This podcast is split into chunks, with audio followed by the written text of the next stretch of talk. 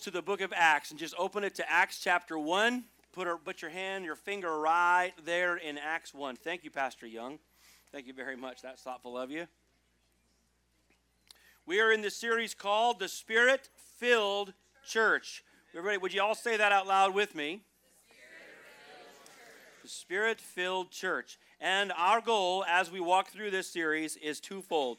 We want to learn what this meant so that we can live what this means. Very, very good. And this weekend, this weekend is Pentecost Sunday.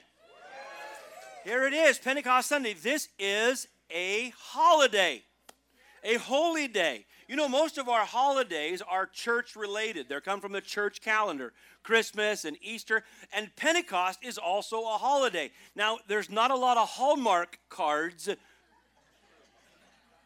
Happy Pentecost.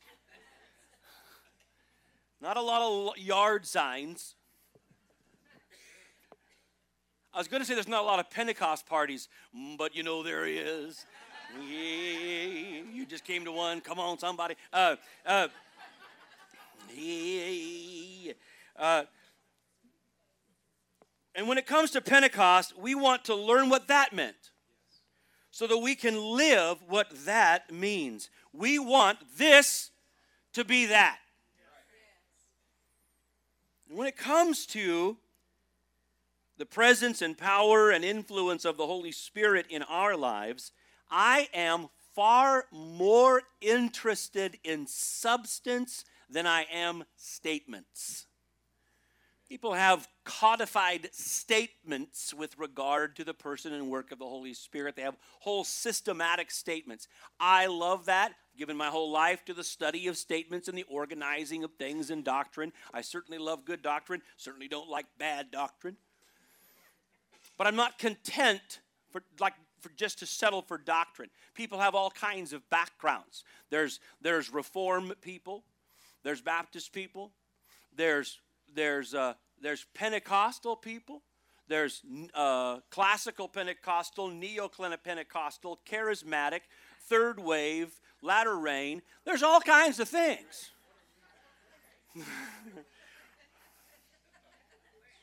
do not do not this is not the time to tempt me with slow thrown softballs okay dr zev said what are we we're right See, he just threw that at me. It's your fault. But here's that led me on to my next sentence, and this is in my notes. I am not content to be right. We want results. We want results. We want to live in the full promise of Pentecost. here's what we want to emphasize this morning, as simply as I can, this Pentecost Sunday. Let, me, let us emphasize, let us celebrate, let us commit ourselves to yielding afresh to this truth. Jesus came to give us the Holy Spirit. Could you all say that sentence out loud? It's right there, so it's easy. Let's try it. Jesus came to give us the Holy Spirit. What do we mean by that? Well, it's really simple. Number one, Jesus is introduced as the giver of the Spirit in every gospel. Four gospels. Every time Jesus is introduced, he is introduced in a singular and specific way as the one who came to give us the Spirit. He is not perhaps often recognized or celebrated as, as the one who chiefly came to give us the Spirit. We might think that with the nature of the, all of the studies and the theologies and paperbacks and everything else, we might think that he was introduced as the one who came to tell us cool stories. I am thankful for the parables of Jesus. We might even think that he was introduced. Hey, this guy tells good stories. He's a great teacher, and boy, are you going to love his fish.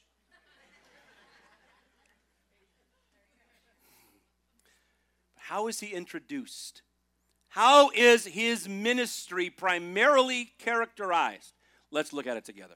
Matthew chapter 3, verse uh, 11. John the Baptist is speaking, and he says, As for me, I baptize you with water for repentance. But he who is coming after me is mightier than I, and I am not fit to remove his sandals. He will baptize you with the Holy Spirit and with fire. John says, I will baptize you in.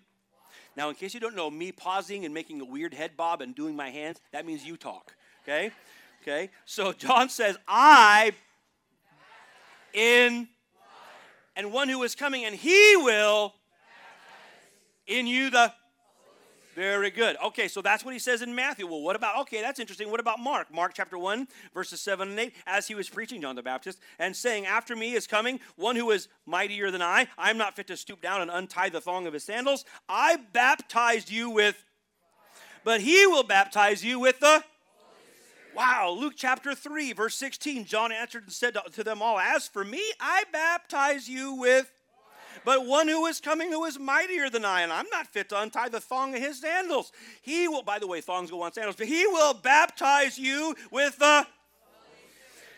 There's the synoptics. There's, a, there's this, this phrase over and over again. John says, I baptize with water, he will baptize you. It'll be the same kind of activity, but it'll be an entirely different substance. Ooh, but what about John? John, the, the Apostle John writing now, this is the Apostle John writing the words of John the Baptist. Everybody say John the Baptist. John the Baptist. It's, it's, it's as if his ministry is characterized by a baptism. It's as if John's ministry is characterized by the baptism he came to bring. That's interesting. Okay. John 1 33. I did not recognize him, but he who sent me to baptize. Why was John sent? To sent to me, said to me, He upon whom you see the Spirit descending and remaining on him, this is the one who baptizes in the Spirit. John said, I didn't even recognize him. There was nothing about his external appearance. We weren't old pals, even though they were related. I didn't recognize him. He wasn't wearing a name tag. There's only one way that I recognized who Jesus is. There's only one way that I recognize Jesus, he said. The one, he was the one the Holy Spirit descended and remained upon. And the one who sent me said, The one, what you see happen to him, he'll do for others. What you see happen to him is what he came to give.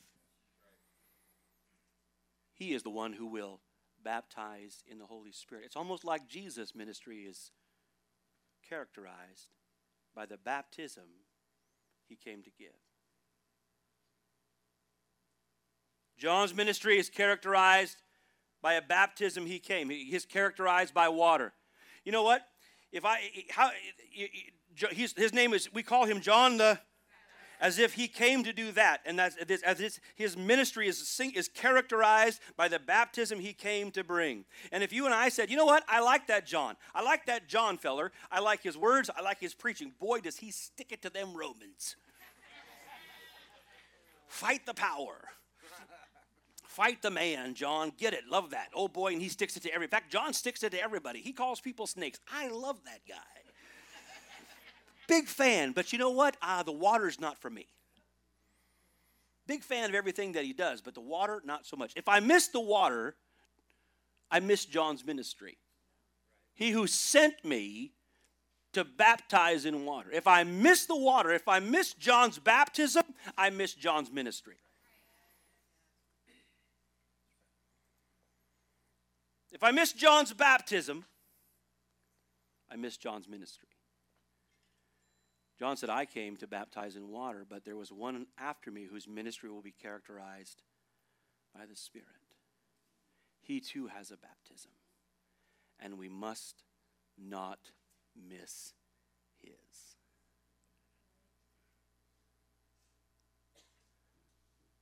We must not miss his. But the good news is this Jesus promises the baptism in the Holy. He promises. Somebody say promise. You've opened your Bibles to the book of Acts, right there in Acts 1. Jesus promises the Spirit to his disciples. Look at Acts 1, verses 4 and 5. Gathering them together, he commanded them not to leave Jerusalem, but to wait for what the Father had promised. Wait for the promise. There's, there is not, you do not earn a promise. You do not achieve a promise. You do not even really deserve a promise. You receive it.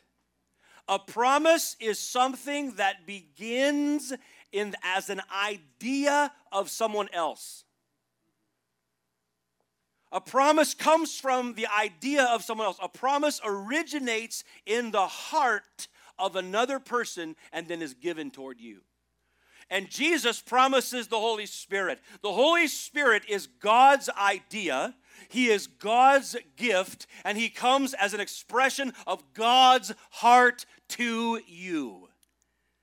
The Holy Spirit is not a reward for your good behavior, He is the source of your good behavior.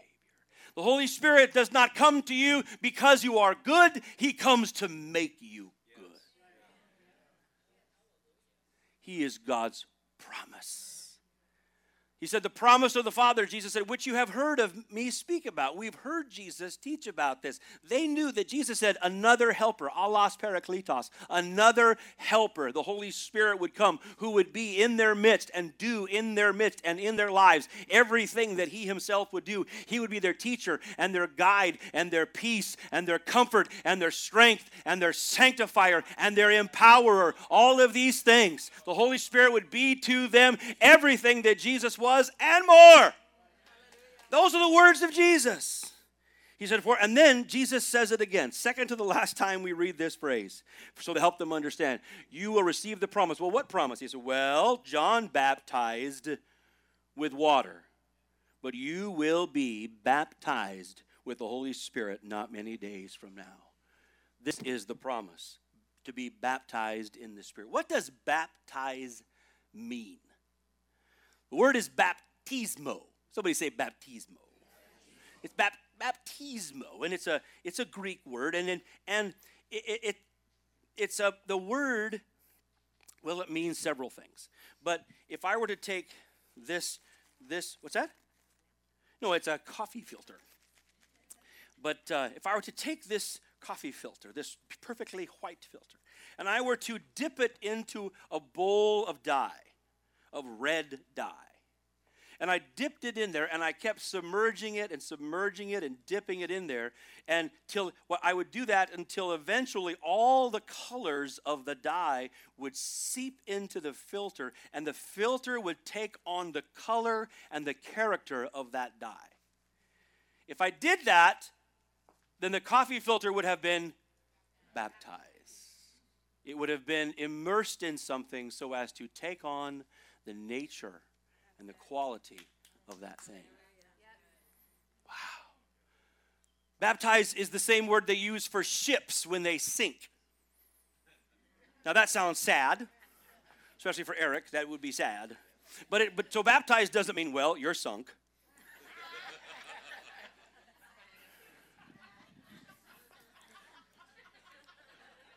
It means the same thing. When a ship sinks, it is fully submerged and overwhelmed by the substance it has sunk in.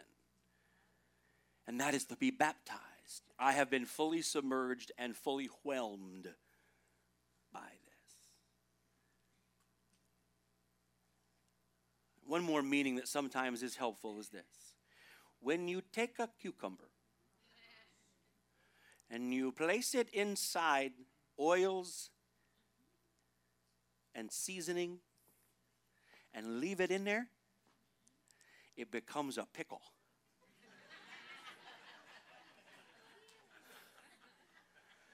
it has been uh, when a cucumber if for a cucumber to become a pickle it needs to be and you know what once that thing becomes a pickle it'll never be a cucumber again It'll never taste like a cucumber again.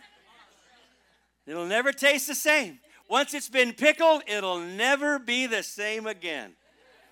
That's what it means to be.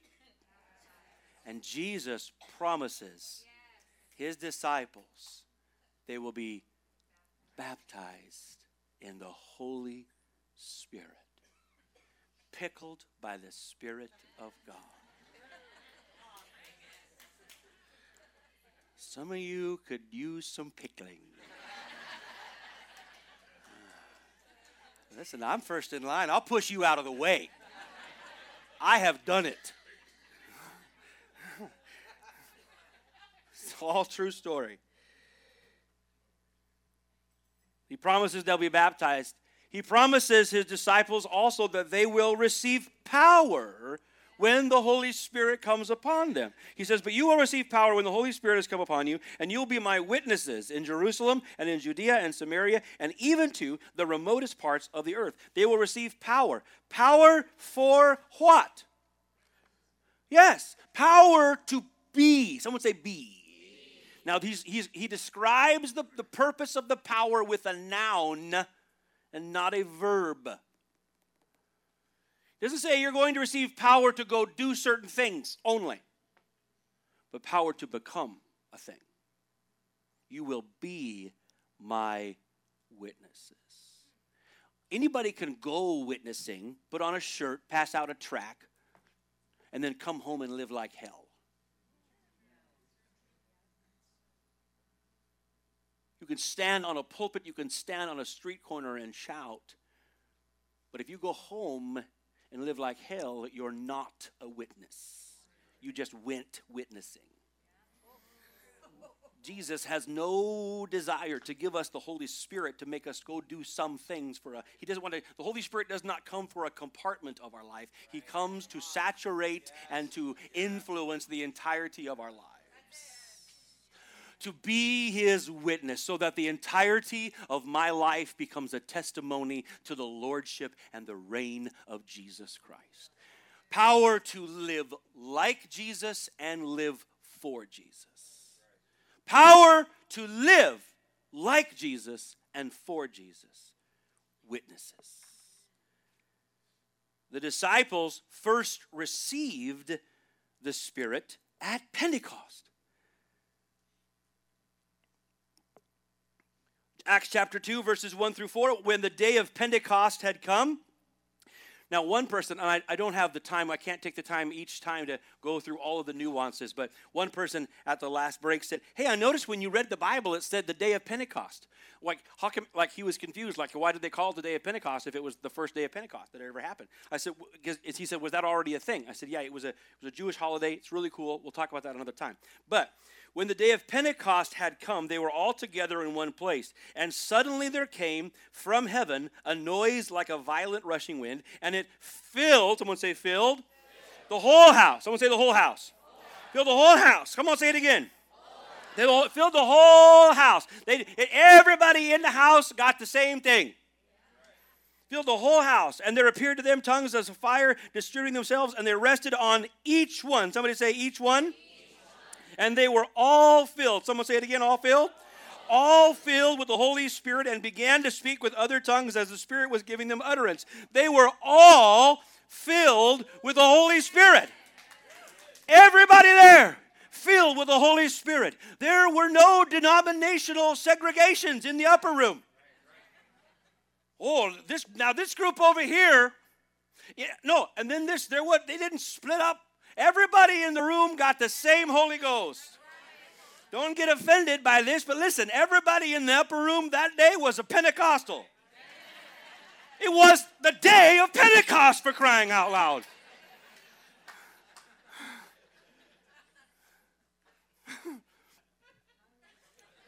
Everybody was a Pentecostal. I'm not saying they all had tambourines and flags, but they all were Pentecostal.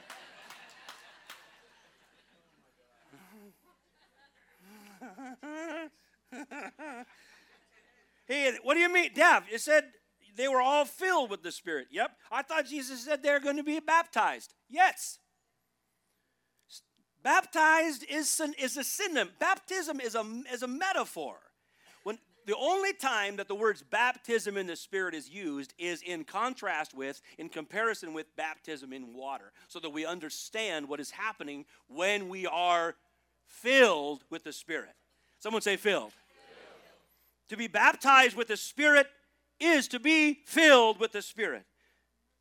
Being filled is a baptism. So when, when we read elsewhere in the book of Acts, when the Holy Spirit comes upon us, that's being filled. When the Holy Spirit is poured out upon us, that's being filled. When we receive the Spirit, that's being filled.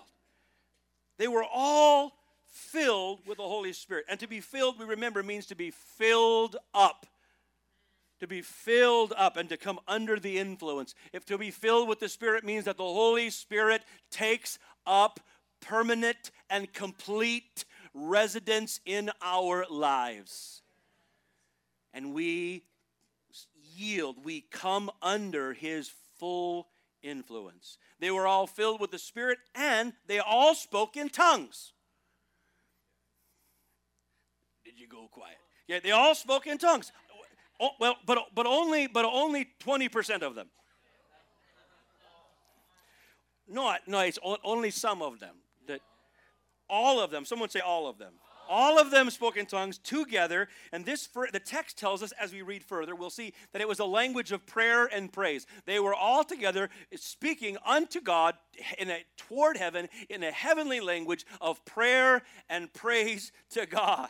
Peter will later call it even he even calls it a prophetic expression. He said, "In the last days says God, I'll pour out my spirit upon all flesh and they will prophesy."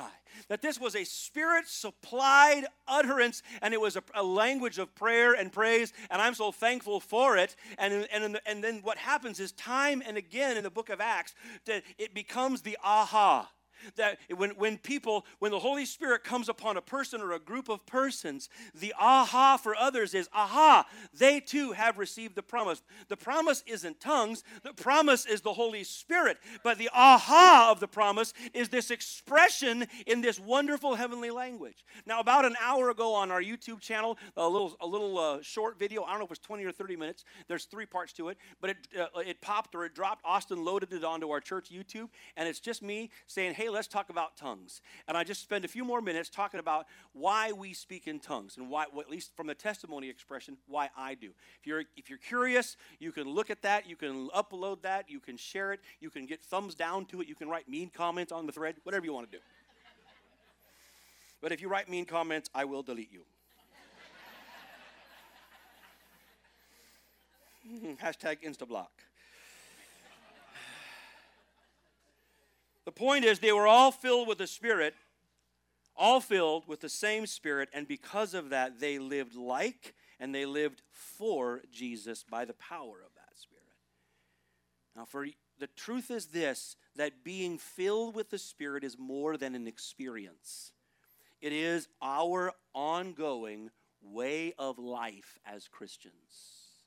Galatians chapter 5 and verse 25 in the Living Bible says this Since we are living now by the Spirit's power, I'm living by His power. I'm not just doing certain things by His power, I am living by His power. Somebody say that out loud living by His power. We, I cannot emphasize that enough. We must not relegate the power of the Spirit to certain aspects of our life. Paul says, since we are living by the Spirit's power, then let us follow his leading in every part of our life. The Holy Spirit is the fountainhead of our Christian life and experience. All, he is the source and the supply of all of our worship. He is the source and the supply of all of our ethics of all of our right believing and expression and all of our right doing, He is the source and supply. He is the source and the supply of our witness and our testimony and our proclamation. He is the source and the supply who governs all of our relationships. The spirit filled church is made up of spirit filled homes and spirit filled people. We live all of our life under His gracious influence.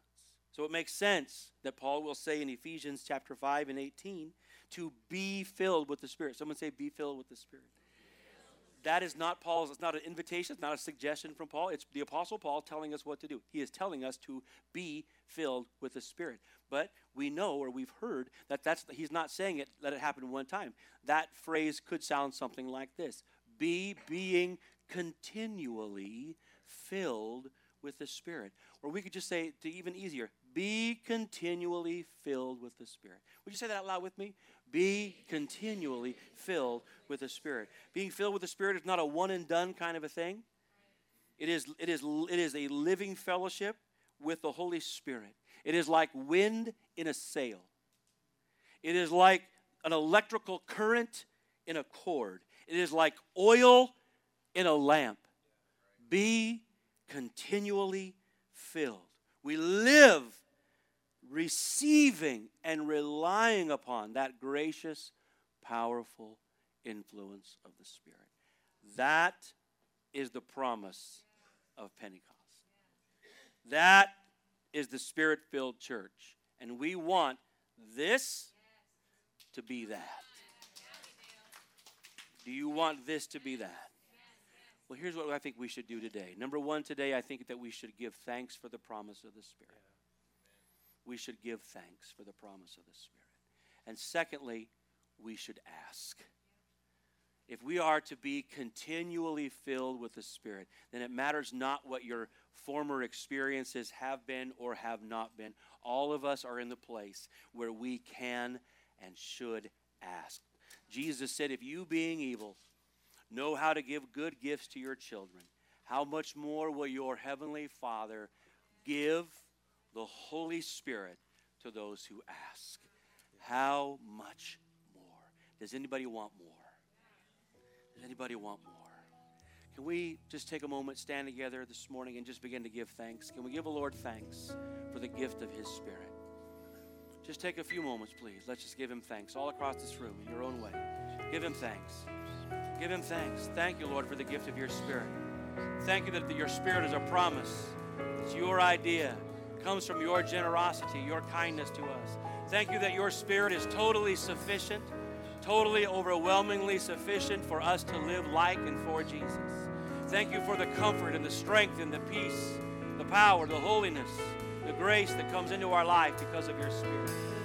Thank you for the love of God that is poured into our hearts by the Holy Spirit. Thank you, Lord. Thank you, Lord. Thank you, Lord. And now, friends, some of you may feel even particularly inspired this morning or pressed to ask. To ask. Whether it's the first time or it's the 117th time you've asked. Can we ask together, Lord, fill us with your Holy Spirit again this morning? Maybe you want to lift your hands with me and just ask. Come on, in your own way, let's ask. Holy Spirit, come. Lord, would you fill us again today with your Holy Spirit? Holy Spirit, come and fall upon us afresh this morning. Come, Holy Spirit. Come, Spirit of God. Spirit of the living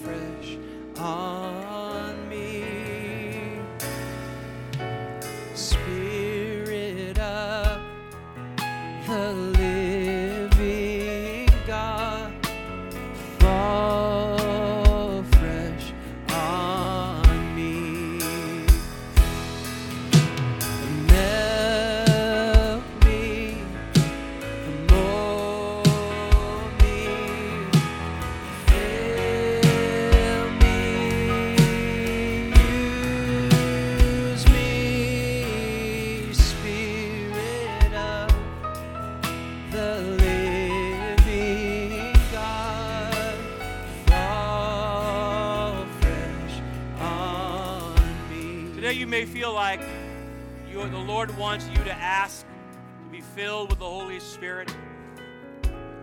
You might want someone to pray with you or for you. Lori and I are going to hang back here, and if you would like us to pray for you this morning, we'll stay right here. We invite you to come and join us at the front anytime.